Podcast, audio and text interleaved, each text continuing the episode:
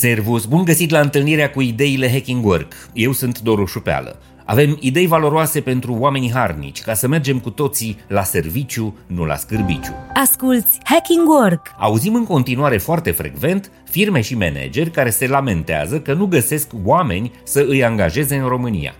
Ba se plâng că nu sunt suficienți candidați pentru posturile libere pe care le scot în piața muncii, ba se smiorcăie că doritorii de muncă pe care reușesc să-i angajeze nu sunt suficient de bine pregătiți. Am mai spus lucrul acesta, dar simt nevoia să-l repet. Managerii care se plâng că nu găsesc oameni care să muncească în companiile lor sunt ori incompetenți, ori mincinoși, ori inconștienți și cu siguranță sunt foarte aroganți și nu iau în calcul în niciun moment ipoteza că problema ar putea fi chiar în modul în care ei, conducătorii, înțeleg să-și facă treaba. Ideile Hacking Work Chiar nu mai sunt oameni care să vrea să muncească în România? Sau mai degrabă oamenii există, dar angajatorii nu se dovedesc prea pricepuți pentru a-i convinge să se angajeze și mai ales pentru a-i păstra angajați și motivați? Un studiu publicat recent de compania de consultanță Deloitte arată că mai mult de o treime din companiile din România, mai precis 35%, nu reușesc să găsească suficienți angajați, iar 41% dintre ele se confruntă cu un deficit de competențe necesare pentru a satisface cerințele actuale de business. Tot recent, la una dintre conferințele mediului de afaceri specializat în comerț, un domn care conduce filiala din România a unui mare lanț de magazine de articole sportive a declarat că în cele peste 50 de magazine pe care le are în România, fluctuația de personal este de 100%. Cu alte cuvinte, firma are aproape 600 de angajați, dar în fiecare an înregistrează aproape 600 de demisii și este nevoită să angajeze alte 600 de persoane noi. Domnul director al lanțului de magazine s-a exprimat exact așa, citez literă cu literă declarația dânsului publicată de un portal de știri economice. Nu apucăm nici să învățăm ceva, pleacă pentru că pentru ei este doar o etapă din viața lor, o trambulină pentru alte oportunități. Nimeni nu mai vrea să rămână acolo ca vânzător 10 ani, ceea ce nu se întâmplă în alte țări. Acolo vor să rămână în pozițiile acestea pentru că au o viață decentă. Am încheiat citatul. Ați auzit bine! Domnul director este surprins că angajații din magazinele pe care le conduce în România pleacă spre alte joburi și nu vor să mai rămână ca vânzători pe termen lung ca în alte țări, fiindcă acolo, în străinătate, au o viață decentă, ceea ce în România, cu salariile pe care angajatorul le oferă, oamenii nu pot avea, nu pot trăi decent. Cu alte cuvinte, domnul director este șocat că oamenii au pretenția de a primi salarii decente, cum primesc angajații acelorași magazine în alte țări. Mie declarația domnului director îmi apare ca un autodenunț. Practic, dânsul spune public că este ori incompetent, ori inconștient, ori amândouă deodată.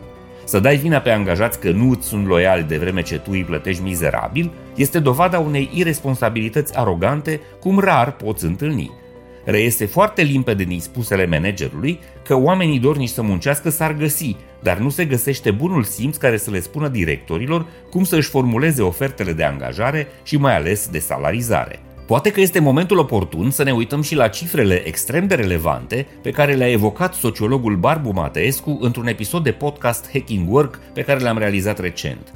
Pentru fiecare tânăr de 19 ani, în România avem doi oameni cu vârsta de 38 de ani și 3 persoane cu vârsta de 57 de ani. Cu alte cuvinte, din cauze demografice, avem puțini tineri disponibili pentru piața muncii, dar avem mult mai mulți oameni de vârstă medie și incredibil de mulți oameni ajunși la maturitate. Din păcate, angajatorii îi ignoră sau ocolesc voit pe cei cu vârste mai mari. Greu de explicat de ce. În același timp, o statistică Eurostat pe care am mai prezentat-o în newsletterul Hacking Work și în emisiunile noastre de la radio arată că doar 18% dintre angajatorii din România investesc măcar un leu în programe de calificare, recalificare sau pregătire profesională pentru angajați. Suntem și la acest criteriu ultimii din Europa, iar în țările normale la cap, peste 80% dintre angajatori sunt conștienți și fac investiții în oamenii lor, ajutându-i să învețe pentru a fi mai competenți și mai performanți. Hai să concluzionăm. Avem mulți oameni care vor să muncească în România, mai ales dintre cei maturi, dar angajatorii nu prea înțeleg că este nevoie să investească în programe de calificare și mai ales nu prea sunt dispuși să le dea oamenilor salarii decente, care să acopere costurile tot mai mari ale traiului în 2023. Cu o ipocrizie greu de explicat, managerii de companii refuză să-și adapteze strategia și oferta la condițiile pieței muncii de astăzi și preferă să se zmiorcăie că românii sunt puturoși și nu vor să muncească sau să fie loiali unor angajatori care nu dau nici doi bani pe oamenii de la care așteaptă să le facă munca. Am mai spus-o, dar cred că trebuie să repet. E urgentă nevoie de mai multă competență și de mai mult bun simț la etajele superioare ale companiilor, exact acolo unde plutesc în inconștiență acești manageri. This is Hacking Work! Sper că și astăzi ți-am fost de folos cu ideile Hacking Work. Eu sunt Doru Șupeală și îți mulțumesc că ne ascult și ne susții. Descoperă online podcastul și newsletterul Hacking Work. Să ne reîntâlnim sănătoși, voioși și mintoși și să mergem cu toții la serviciu, nu la scârbiciu. Spor la treabă, Servus!